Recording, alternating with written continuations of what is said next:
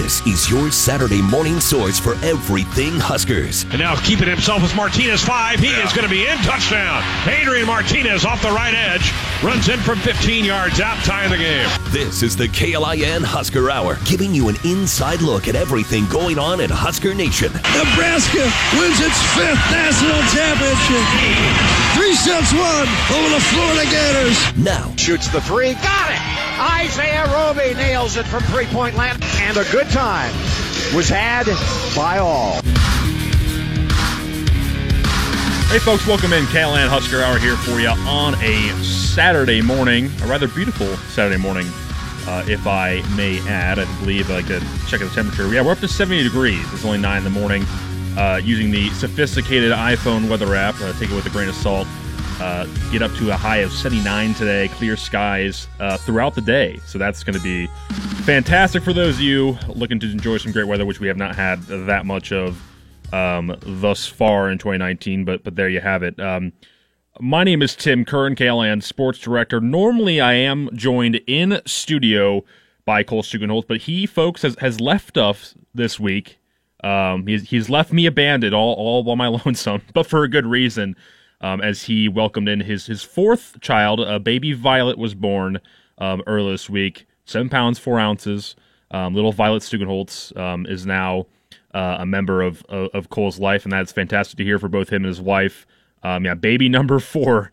Um, so Cole, I hope he knows what he's getting into. He's already had a few um, already, but that's that's fantastic news. And of course, he's going to be out for um, this week and, and, and next week, but uh, should be back after that. But of course, there's no rush um, because that is that's fantastic news. So unfortunately, folks, you're you're you're just stuck with me, just me rambling. Cole's not here to stop my tangents and and everything like that, but. That's okay because we have a lot to talk about this week. I mean, this was a not insignificant amount of news. I mean, we had a lot of things that happened. Of course, uh, Nebraska. The the big news. I'll just get right out of it, and, and we'll we'll be discussing this um, throughout the show today.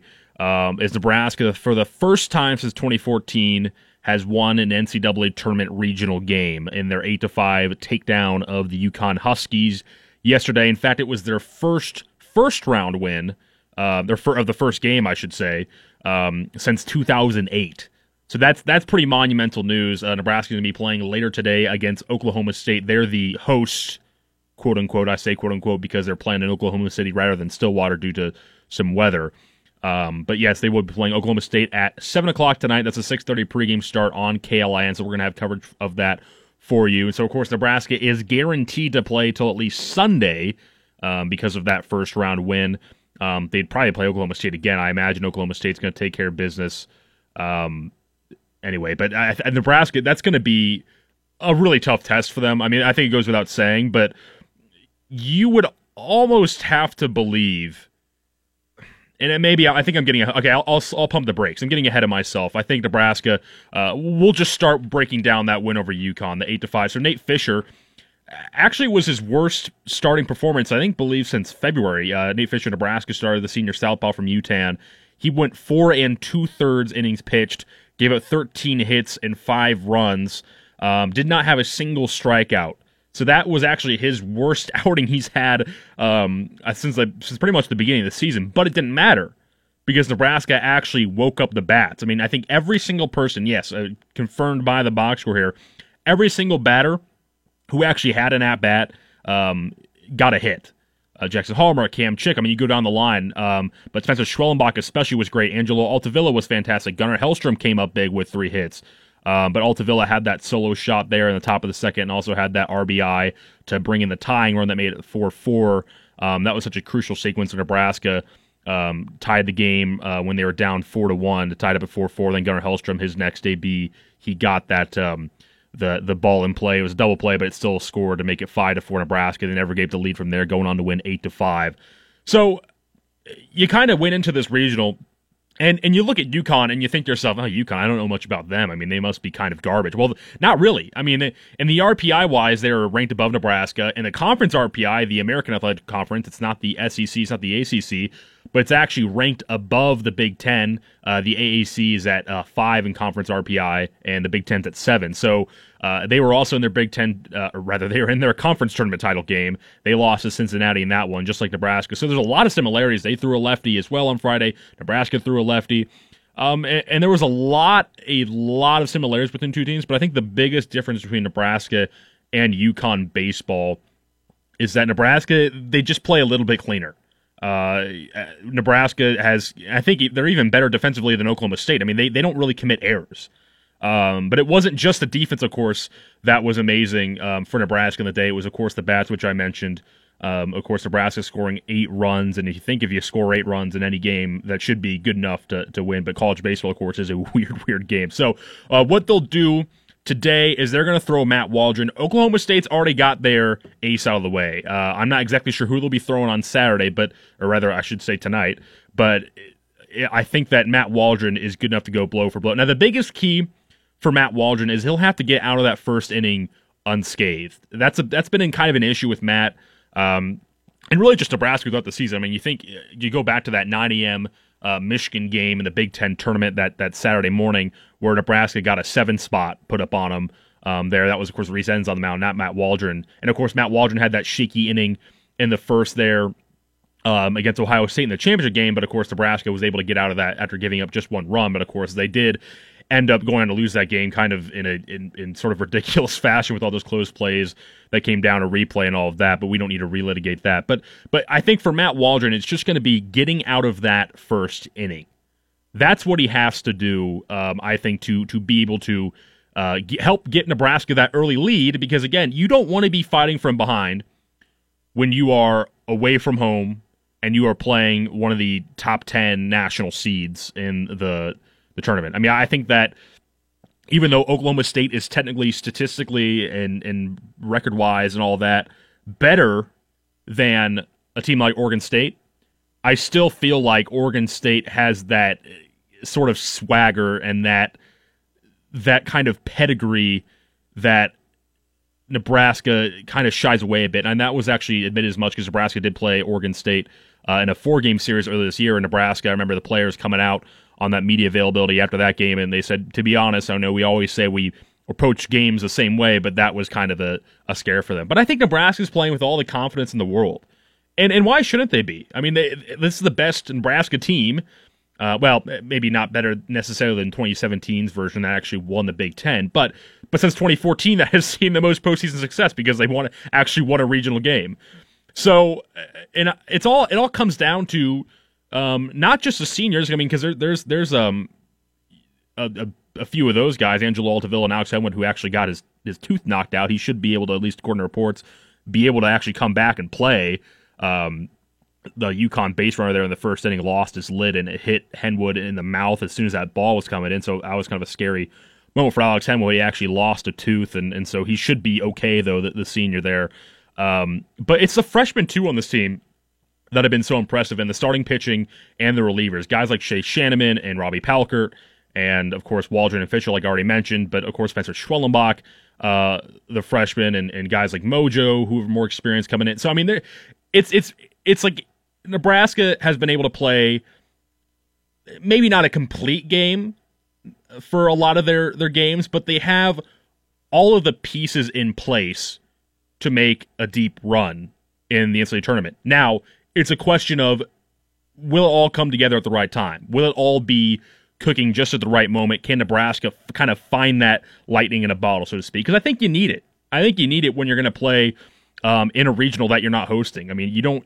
You you kind of need everything that you get uh, or can get, I should say. So um, here was Robbie Palkert talking after the game. This this kind of quote um, kind of raised some eyebrows um, in a good way uh, for Nebraska fans. Um, about the junior reliever was saying um, after sort of the whole idea that that Darren Erstad, of course, Nebraska baseball coach, uh, wasn't able to kind of win the big one because there's been a lot of, I mean, you, and I'm sure if you've been paying any bit of attention at all, you've seen the naysayers come in, and I understand the ba- baseball team has still, you know, a lot of hill to climb, but it's not exactly been quiet. The kind of, you know, the I don't want to do I say distrust? I'm not sure what the word is, but there's been a lot of people who have not exactly been quiet in voicing their displeasure with Darren Erstad this season. And so here's Robbie Palkert, who, of course, in the game pitched three and a third and gave up five hits but no runs and, and four strikeouts in a performance. And here's what he had to say uh, following the win. Just fighting, man. I mean, I know Angelo and I, you know, have been into you know three regionals, and up until now we were 0 and 4, and God, we were pissed off. You know, I think all of us kind of put that on our backs and we're saying, no, this isn't. We're done with this. You know, we hate seeing, you know, in the news, you know, Darren Erstad can't win a regional game, and that's just not true. You know, this team can win race baseball games. This team can win a regional. Um, you know, we're ready to fight. You know, and we're we're a big family, so you know, we're happy to go out there. We're happy to compete for each other. Um, you know, and we're we're going to continue to do that.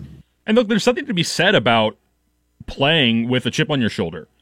Uh, Erstad will time and again tell you that he doesn't necessarily think that you should be using external factors, as he calls it, to use that as a motivating force. But right now, when you're in the NCAA tournament, that might be the edge you get. Because you look at like where the other um, teams have done. Um, look at what UNO did yesterday. Uh, they played in their first regional game. Um, I mean, I believe it. It had to be in program history. I think. Hopefully I'm not getting that wrong. But they they took on UCLA, like the number two team in the nation, at least according to the NCAA RPI. I mean, number two overall.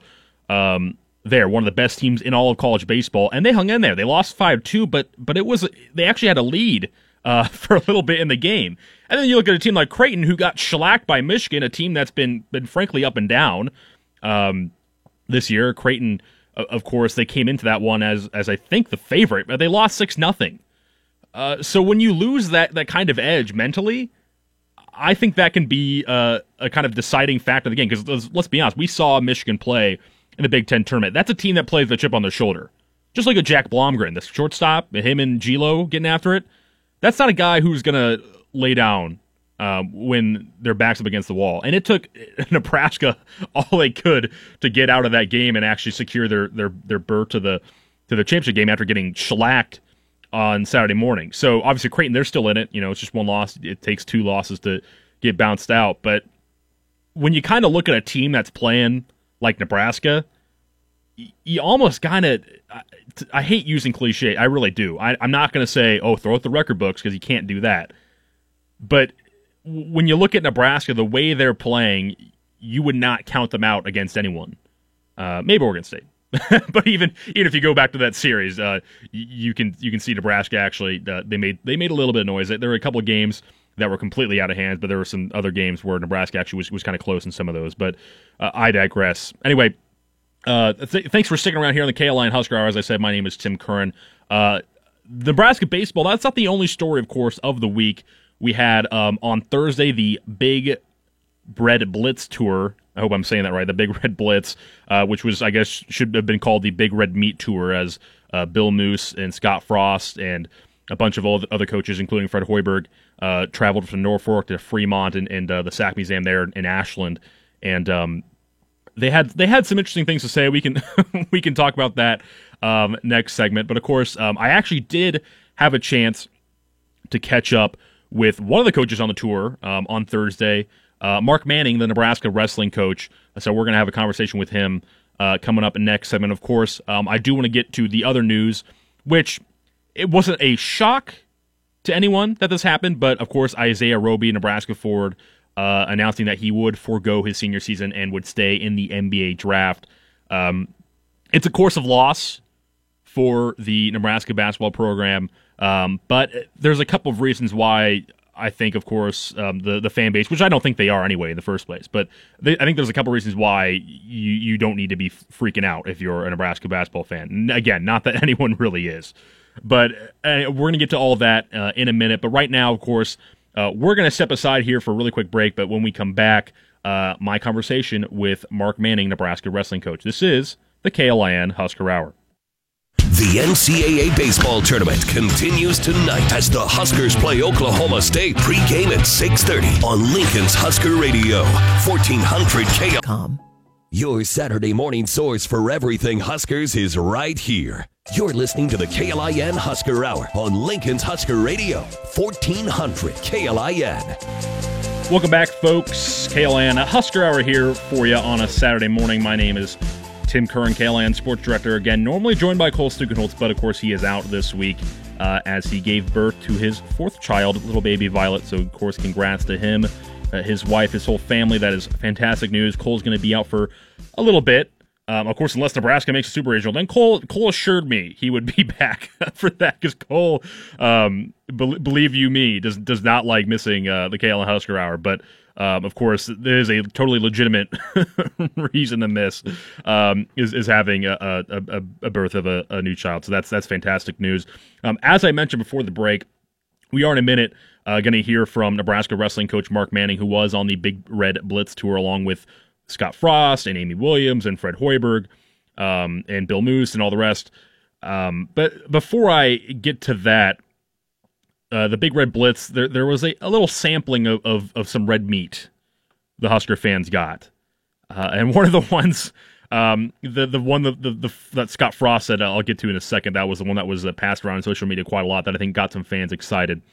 But um, the other one too that that I think kind of got fans in a, in a tizzy as well was what Bill Moos and youth athletic director said um, at both the Norfolk and Fremont stops. Um, he said, "quote You don't come to Nebraska so you can go to Texas. You go to Texas so you can come to Nebraska." of course, I wonder if that's a subtle dig at Shawn Eichorst. I'm not sure, but I think that there has been a perception, especially in the national media. I don't think that Nebraska fans have ever really felt this way, but Nebraska, when they fell off the map, so to speak, in football, then I think that there was a people basically were ready to to say to hold a funeral for Nebraska football. It would never be the same. Whereas programs like USC, when they go through uh, lulls and, and and down years, then the constant talk, and even at a school like Notre Dame, it's basically like, oh well, they'll be back soon, eventually. But for Nebraska, it was always oh well, Nebraska had their run. Uh, they've now receded to a program that will no longer be competitive ever. And I mean, you, you, might it might sound like I'm exaggerating. I'm really not. I mean, this this is what you would hear if you turned on ESPN um, during the Bill Callahan years or or during Mike Riley years. You would you would hear things like that said with authority. Now, why Scott Frost is so beloved, besides the fact that he was a, a, a hometown guy or a, a, home state guy, I should say, and won a national championship, that's obviously the, the bulk of why Frost is popular. But he also signifies this return to national prominence.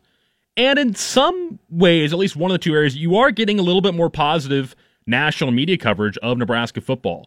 I mean, Nebraska is being paid attention to in a way. I mean, look at look at the Adrian Martinez Heisman hype. I mean, that's not something that's happened since Taylor Martinez had that game against K State um, all those years ago, and even that was fleeting. But with Frost, it feels a little bit more permanent.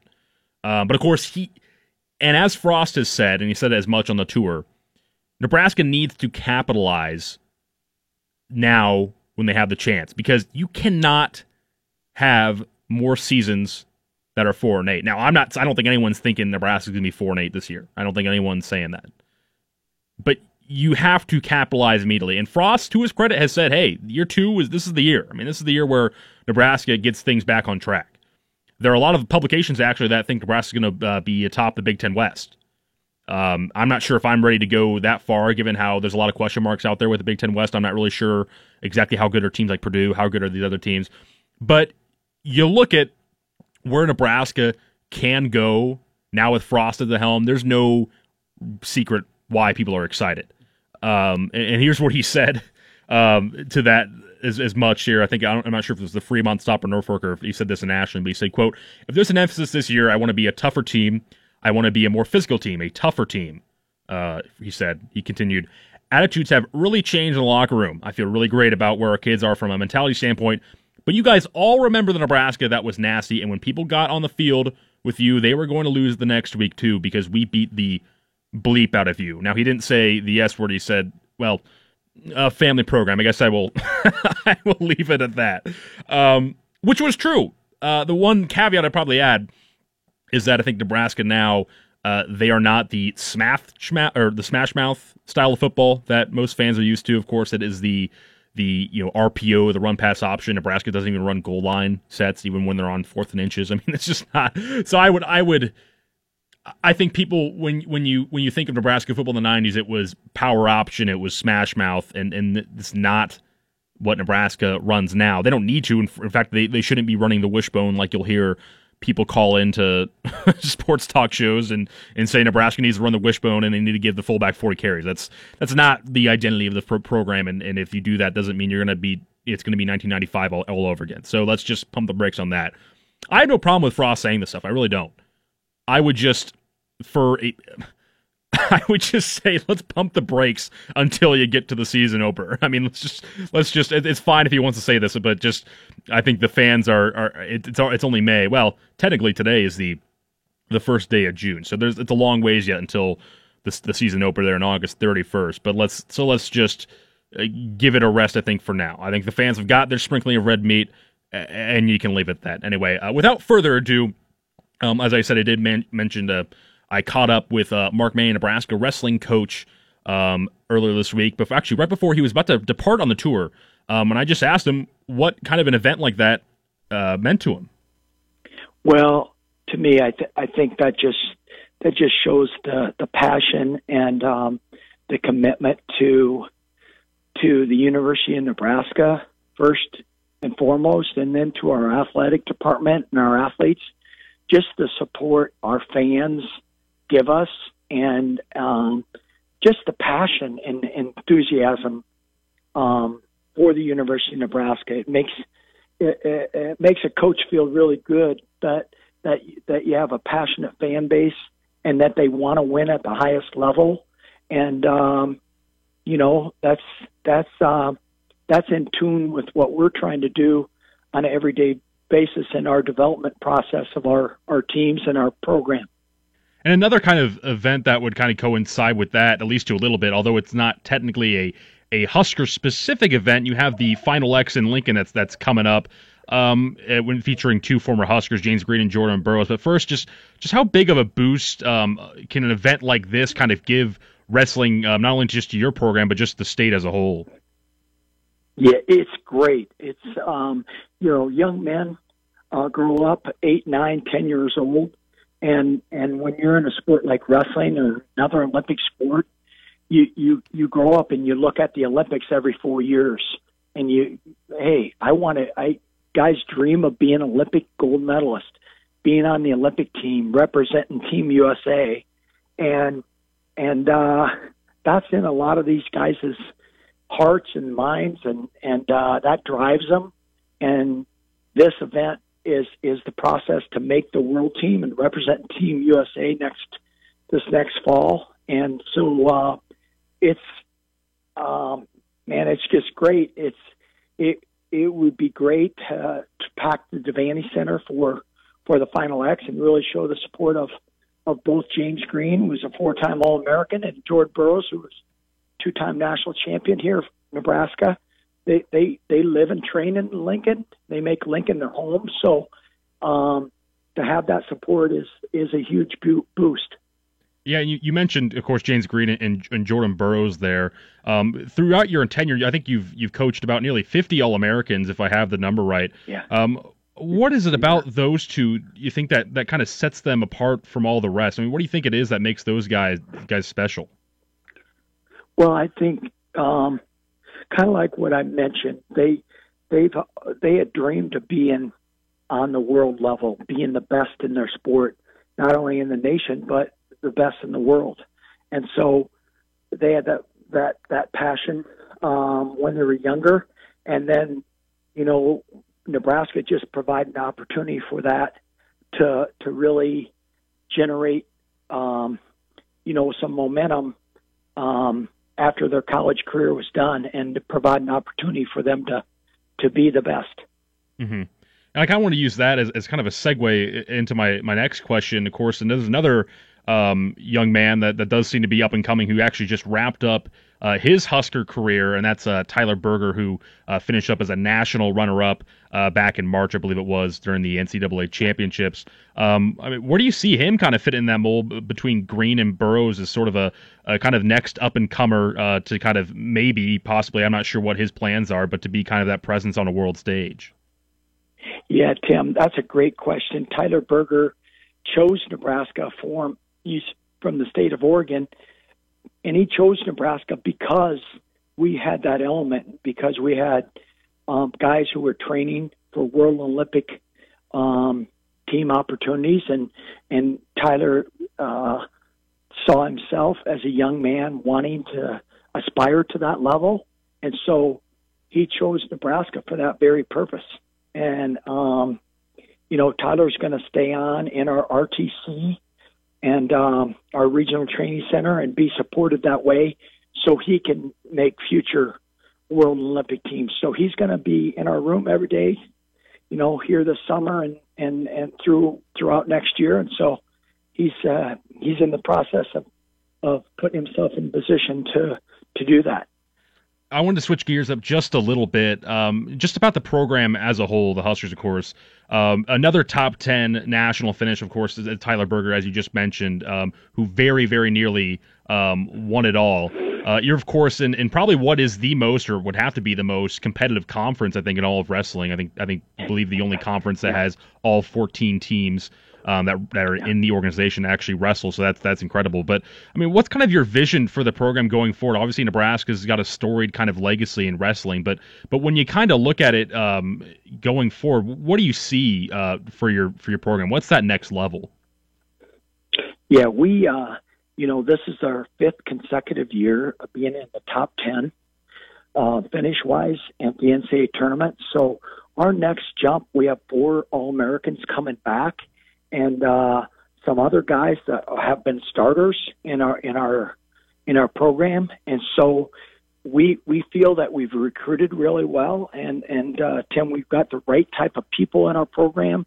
And so it's really just to make that next jump, really to put ourselves in position uh, to win a national title, to win a Big Ten title, and that's that's the goal. And uh, we we feel we have, you know, some really good wrestlers here, and and obviously we just got to keep developing and for them to keep growing and and uh, reach their potential talking with Mark Manning, Nebraska wrestling coach. Um, kind of going off that, and, and you, I think you've touched on it a little bit when you were talking about Tyler, but when you've got a, a, recruit and, and you're selling him on the program, and especially when you're in a conference like the Big Ten where there are so many you know schools and universities in that geographic area where they go to Iowa, they go to Penn State and, and be competing at that national level. But what's your kind of specific hook to those recruits uh, who want to wrestle for the Big Red? What what do you tell them?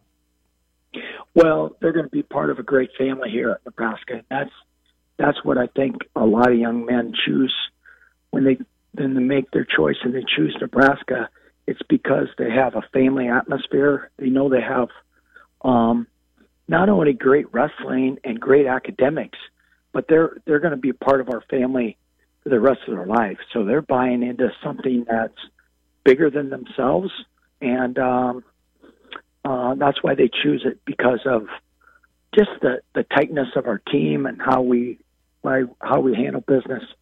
Mm-hmm. Yeah. Uh, I, I can see that. Well, of course, that that goes uh, for you as well. You've been with, of course, Nebraska for a long time. In fact, when you when you do extensive Google research like I do uh, before interviews, one of the first things that, that, that pops up um, when, when you when you Google your name, coach, is is um, an article from the Lincoln Journal Star from about ten years ago that, that said you almost left Nebraska to go to Iowa State. Um, not that we're, trying to relitigate that the whole thing now, but I'm just kind of curious what it's about. What is it about Nebraska, just the program, the university, the state that um, that made you want to stay? That that makes this place special. When, um, of course, as we know, Iowa is a is is a pretty huge wrestling state no matter where you go. What is it about Nebraska that, that makes it special to you? Well, it's uh, that's interesting you bring that up, Tim. But uh, yeah, it's it was really about the people, you know, and um, and Tom Osborne was our athletic director during that time, and Coach Osborne um, has had he's had a profound effect on my career, and um, just um, the relationship that we developed when he was an athletic director. I, I got to meet Coach Osborne obviously a few times uh, early in my career, but you know I didn't really have a relationship with him. But I developed a relationship when he was an athletic director here, and just the advice, the mentorship, um, and just someone from that from that avenue to to understand what you're going through and the choices that you have to make you know, not only for you as a career, but for your family and and how it affects everyone uh, involved was was really impactful for me. And you know, the coach means a whole lot to me. I know he does all of his athletes, but um, and he, he means a lot to the state of Nebraska. And so uh, to have someone of influence like that is just was was everything to me. Coach, you mentioned uh, Tom Osborne, of course, not only a legendary football coach in Nebraska, but of course the athletic director as well as you mentioned, and now of course you have uh, Bill Moos, a brand new athletic, well, maybe not brand new anymore, but a, but a new athletic director. Um, what do you think he's kind of meant and done uh, with the university at all the athletic programs? I mean, you look around, you look at who he's brought in, Scott Frost. Um, he's brought in, um, of course, Fred Hoiberg most recently. Um, when you kind of look at the state of, of Nebraska athletics as compared to maybe it even was when Nebraska just joined the Big Ten or, or whenever you look back, um, how do you feel about just the state of Nebraska athletics as a whole? Well, I think it's on the rise. The vision, I think, is in place. And I think what I envision is, is this next five to 10 years is going to be monumental. And, and uh, I, I see championships and, and tremendous things happening um, here for our athletic department moving forward. And uh, it's it's great that that Bill's brought an attitude of getting back to the basics, of getting back to what really um, matters most, and and that's about relationships and about connecting. You know, like what we're doing today. You know, we're going to Norfolk, we're going to Fremont, we're going to Ashland, and we're we're reaching out to people, and that's so important. And also, uh, you know, Bill's communication skills um, with getting around the athletic department, getting to know people, is um, is is big. You know, mm-hmm. uh, there's 24 sports here, and everyone wants to to be at the best level, and so it, it takes it takes someone who understands what it what it what it uh, what it takes to to reach that level, and that is good support, but also good mentorship. Well, Coach, um, I, I really want to thank you for for give, being generous here with your time. You bet, Tim. I love it. Thanks for having us on. That was Husker wrestling coach Mark Manning. What a fantastic ambassador for the program and just a good guy to talk to. And I kind of, in the next segment here, before we take a break, I do want to talk a little bit more about what he said at the end about how Nebraska is on the rise. Now, it's easy for someone who is a representative of the university to say that, but I think there's a number of reasons why you can say that's correct. And one of the reasons why um, is, of course, Isaiah Roby, uh, who we'll be talking about next segment, and how he could become the first Husker player, at least in basketball, to be drafted in the NBA since 1999. We'll talk about more that and more coming up here on the KLIN Husker Hour. You may have noticed some new trees planted along Lincoln streets, or you may have planted a tree through the Parks and Recreation Department's Street Tree Voucher Program. These are the result of Two for Trees donations. Lincoln loves its trees for all they do clean our air, reduce energy expenses, increase property values, and add beauty to our city. You can hug a tree today. Just add a $2 donation to your water bill or donate online at twofortrees.info. 1504. Giving you an inside look at everything Huskers. This is the KLIN Husker Hour on 1400 KLIN. Hey, folks, welcome back to it. The KLIN Husker Hour here for you on a Saturday morning. Again, my name is Tim Curran. Out this week, Cole Stukenholtz, who is on paternity leave. Um, given birth to the well, he didn't give birth specifically, but his wife did uh, to a new baby girl, little Violet Stukenholtz, earlier this week. So of course Cole will will not be with us at least for a couple weeks. But unless Nebraska makes a super regional, Cole said he's in. If Nebraska actually does indeed make a super regional in baseball, he will be back.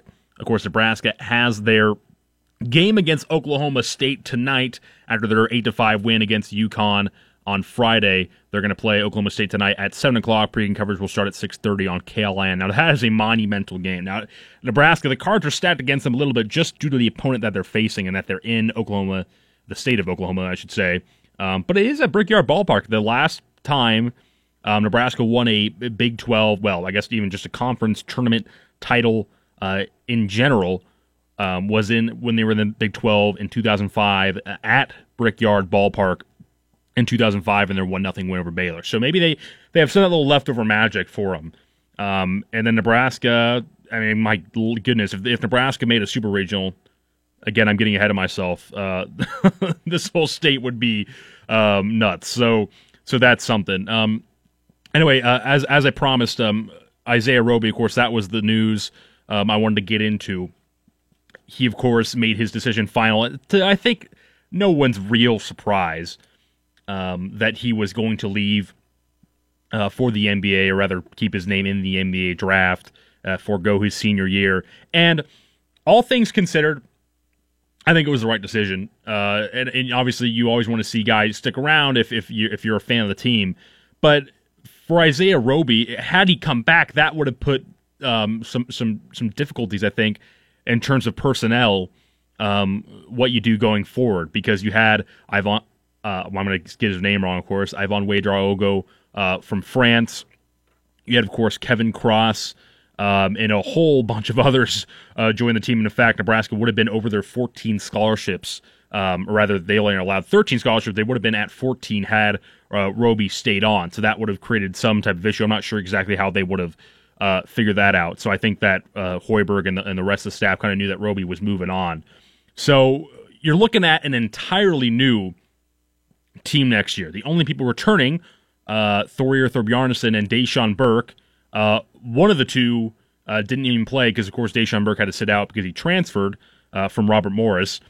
And Thor, uh, of course, from Reykjavik, he was not a starter, but he did play in about 25 games, but only only what two points last year and one big block, of course, against Iowa. But you basically have an entirely new team, and when you have a brand new coaching staff uh, coming in, he wants guys that are all in his system. Now, Roby would have, I think, probably flourished under Hoiberg, but you're still looking at a rebuild of sorts for uh, the upcoming season because when you have all brand new guys, um, you're to have there's going to be some growing pains, no matter how talented they are. And I think the, these guys are all talented. I mean, look at a guy like Samari Curtis. I mean, that's not a guy that would have even uh, put one foot into the state of Nebraska before Fred Hoiberg um, got there. He, of course, he's uh, was named Ohio's Mr. Basketball and was committed to a couple of other schools before there were coaching changes there. So, Samari Curtis, a 6'4 guard, 190 pounds, he's going to be, I think, a game changer. I'm not saying it's going to happen uh, right away in the fall of 2019 that he's just going to come out there and, and immediately, because I mean, they, I think he's going to be behind uh, at least Jervay Green and Cam Mack just to start, just because they have that experience under their belt. But but I think he's a potentially game changing player. I think that um, uh, you, you really just go down the list. I can just really quickly. So so uh, Ivan Ouedraogo, of course, who I mentioned earlier, um, he's only 17 years old. He's he's not going to be able to make the team's trip to Italy because he's playing in the U18 European World Championships. Uh, he's six foot nine, 260 pounds, but can really move. He's not a he's not a uh, brick by any means. He's he can really move, and he's got that. Um, you know, he's sort of like a bigger European version of Isaiah Roby. I'd like to think, just looking at the tape that I've seen, which is not exactly extensive, but that's just what my initial impression is. And Cam Mack, of course, the six foot two guard, JUCO kind of star. Uh, both him and Jervay Green kind of will fill that similar role there. Uh, those those guards there, and of course you've got Matej Kavas from Slovenia, who, excuse me, is the the transfer from Seattle.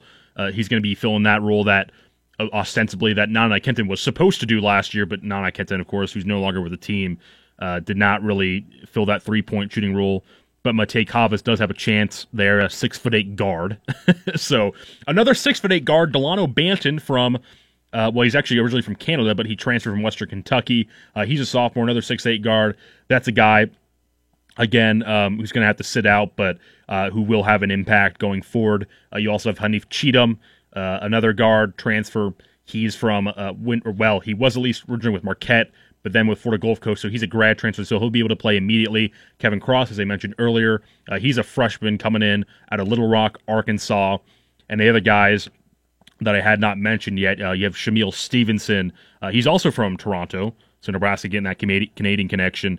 Uh, he's a six-six guard, again, a guy who I think can have an impact. He actually will have to get uh, as a waiver so he can play right away in 2019, or else he'll have to wait until the spring of, of 2020 or rather that that 2020, I guess, uh, to be able to play immediately. He was um, from Pitt and transferred to Nevada before Eric Musselman left, and so he went from to Pitt to Nevada to Nebraska within a very short time frame. So uh, Shamiel Stevenson again, another guy that will make an impact. I'm so curious what Dachon's got. I mean, Nebraska hasn't really been able to see him. He only played for Robert Morris and didn't play at all last year. You have, of course, Akol Arop uh, from Creighton Prep, a Nebraska guy.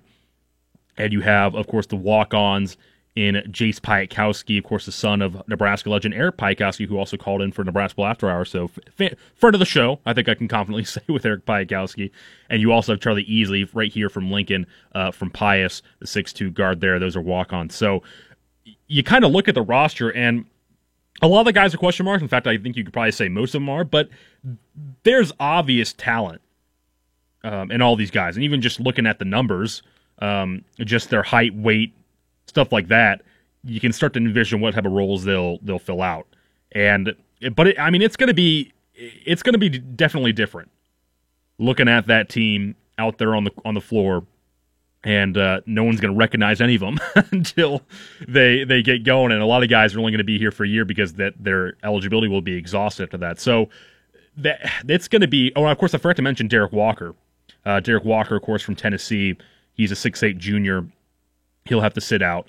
So that's another one that's interesting. So Derek Walker, of course, um, he's going to be, I think, a, probably a, a, big kind of big body kind of defensive presence too for Nebraska. So that's you have a bunch of guys who are all brand new to the program, and it's going to be interesting. So Isaiah Roby, of course, uh, all the best of luck to him. I think all Nebraska fans are, are pretty much unanimous in locks of agreement, even though they're going to miss him uh, his three years. Of course, he was a fun guy to cover for for my year that I got to cover him.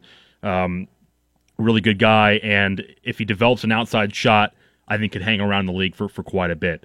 Um, anyway, got to catch another break, but uh, really excited for the next segment as I got to earlier this week catch up with both Carlos and Khalil Davis, um, who, of course, are football uh, members of the, the, football team on the defensive line, but also are track and field athletes. They'll be throwing discus um, next week in the NCAA Outdoor Championships in Austin, Texas. So they're going to be um, Carlos will be in his fourth consecutive NCAA championship, but Khalil, this is his first. So I got to catch up with both those guys. They're twins. They're very hard to tell apart, so I will apologize in advance that, uh, being that this is not the most visual of mediums anyway, uh, it's going to be a little bit difficult to try and tell who is who when they're talking. But uh, they're a lot of fun guys. They're, I mean, they're they're really fun to talk to. They had the whole defensive line during the interview, so it was very hard to kind of corral them and try try not to get them distracted too much. But um, anyway, I hope you enjoy that. Gonna step aside here for a quick break. When we come back, though, more of the KLIN Husker Hour. The NCAA baseball tournament continues tonight as the Huskers play Oklahoma State pregame at 6:30 on Lincoln's Husker Radio, 1400 K to 82,000, giving you a complete review of the Huskers news this week. This is the KLIN Husker Hour on Lincoln's Husker Radio, 1400 KLIN. Hey folks, welcome back to it, the KLIN Husker Hour. I'm your host, KLIN Sports Director Tim Curran. Normally, with Cole Stukenholtz, but of course he is on paternity leave. His wife gave birth to their fourth child, little baby Violet. Uh, so great news for them. Cole's going to be gone for a little bit. But for now, you'll have to deal with me flying solo. So I apologize to everyone having to put up with more of me. But but there it is. Um, as I mentioned before the break, uh, I got to catch up. I got to I caught up, I should say, with Carlos and Khalil Davis. Uh, they're going to be competing in the NCAA Outdoor Championships. Uh, Carlos will be his fourth time, and Khalil his first time. They're throwing discus. Um, Carlos finished third at the Big Ten championships with a toss of, was let's see, fifty-five point eight seven meters. Sorry to use all European metrics on you, but that's that's about what I got. Uh, and also, he finished fourth and earned the number nine mark in program history last weekend at the NCAA West preliminary round. Um, also, Khalil Davis, again, as I said, his first appearance, he placed eighth at the Big Ten championships with a throw of fifty-two point nine meters. Uh, and he, of course, he will. This is a, again, like I said, his first one uh, ever. So I, I, did give a chance to, to, catch up with them, and of course, the whole defensive lineman. You can't obviously see it, but um, as I was about to interview them, the whole defensive line there to support those guys um, as they were practicing out there on the Ed Weir track on Thursday, they all wandered out and and were goofing around with them. So um, anyway, uh, I, I, began by asking them just kind of, um, you know what this whole experience has been like and and um, take a listen. Well, we, have always been this way, but you know, got even more close when he when his brother came here. So, I mean, we've we've been here five years together. DJ, and these two came. They were like our two little brothers. Then Darian came. he was like our, you know, like my brother. And then to look over him, then Casey came. It's like it's like my son. It's so. just like we kept adding people to the family, you know, your little brothers that we never got. Well, you guys appreciate how unique that is. I mean, I mean, I know that's going to be a weird dynamic. Well, maybe not weird, but it, it's a certainly a unique thing to have two sets of, of, brothers on the same team. I mean, how how fun does that make just being in that environment? Uh, it's, I mean, I mean, we, we, we all have a lot of character. You know, those two are different from us, but I mean, that brother rivalry just, I mean, it's going on every day. Yeah. I mean, this and this is like you know for you guys a really impressive and, and, and, really cool thing to be at the NCAA's. But at the same time, I mean, when was the last time you guys got a break? Uh, we don't really get a break, but we do go fishing. So that, that that's our break. Yeah. Yeah. Well, so fishing's been obviously important. I know you guys have. I've read about you guys fishing before. I mean, when did that all start? As, as little kids, or? Yeah, my uh, my mom she used to lock us in the house all the time, so we would go with our grandma. We she would take us out outdoors and go fishing and stuff. And then we found out that we really liked it. She used to cut them up for us, and, and, and we used to eat them. And then we kind of all learned that from her and brought it here. So I'm going to start um, uh, just a couple more questions before I let you guys go. Um, but really appreciate you guys giving me the time. Um, obviously, this year is, is a really massive year. There's a lot of expectations uh, coming with Frost into year two, and also a brand new defensive line coach, um, and all your defensive linemen here as well. So, w- what's that been like with, with Coach T? He's come in. Uh, what has he maybe changed? What has maybe stayed the same? I mean, just just overall, how has that process been? He uh, he didn't really change much. He just brought in his own techniques that are similar to what the old defense was with Dawson. So I mean, we've just been learning. He's he's been really good of transitioning us through the spring. So I mean, it hasn't really been too hard on us. The same for you. Yeah, he, he didn't kind of you know most coaches they come in here and they try to break everybody down and you know be hard on us.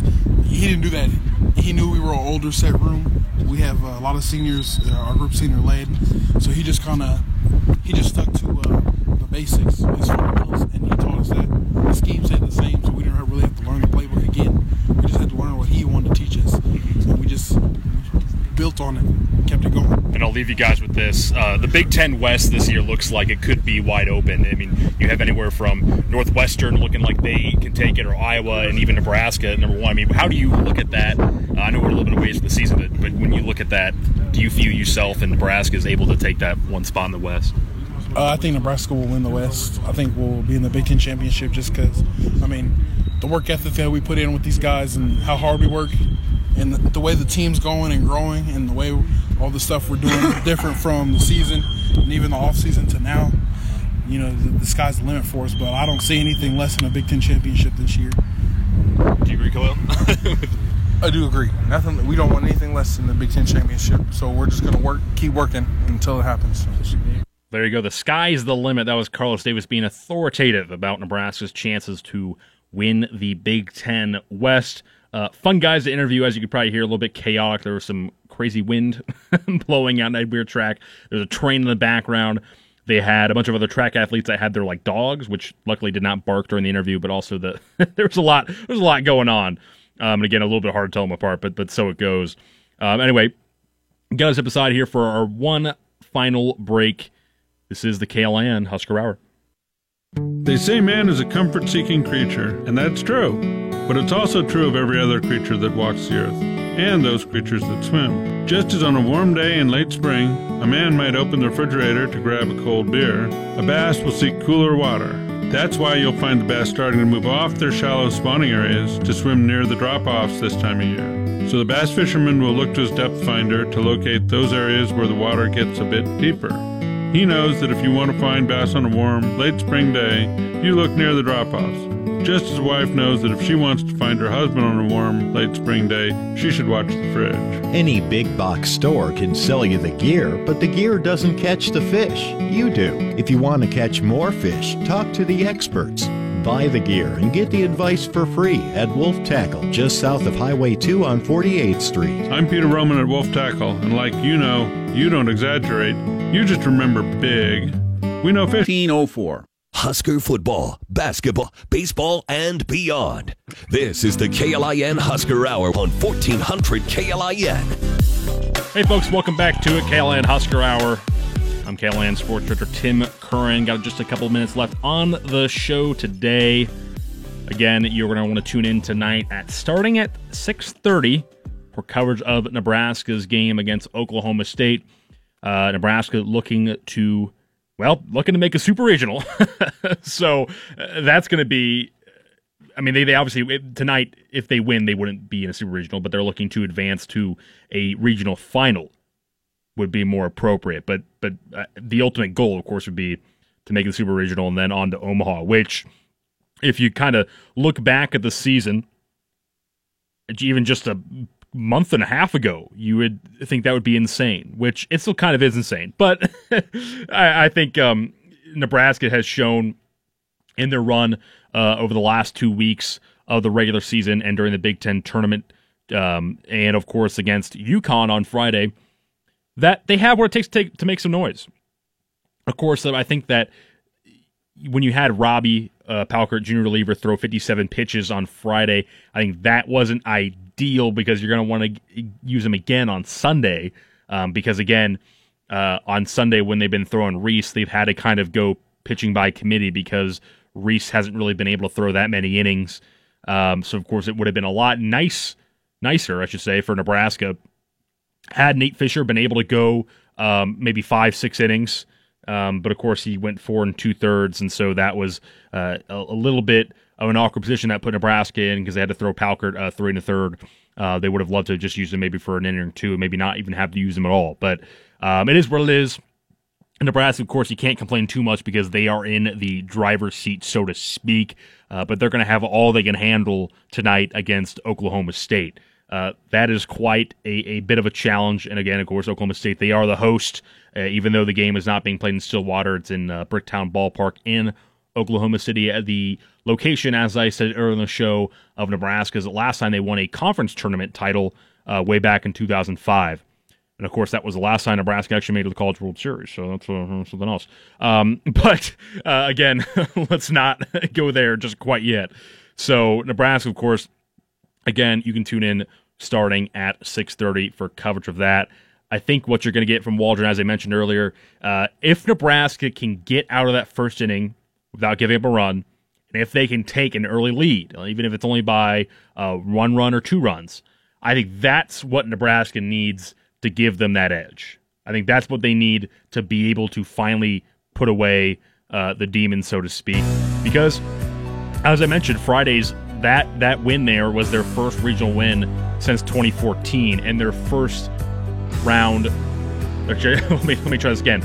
Their first time they won uh, on day one in the first round of the tournament since 2008. So when they were actually kind of put themselves in the winners bracket. That's it's been quite a long time. Uh, not since Darin Erstad has been head coach, has Nebraska been able to do that. So, or rather, since Mike Anderson, I should say. So, uh, today is a is a huge day for a, a number of reasons for Nebraska, uh, for Nebraska baseball fans, and also as well, I was talking with Mark Manning earlier, just the program in general, uh, looking at uh, new heights, so to speak. So again, as I said, tune in starting at 6:30 tonight for coverage of Nebraska baseball and Oklahoma State. We'll see you next week.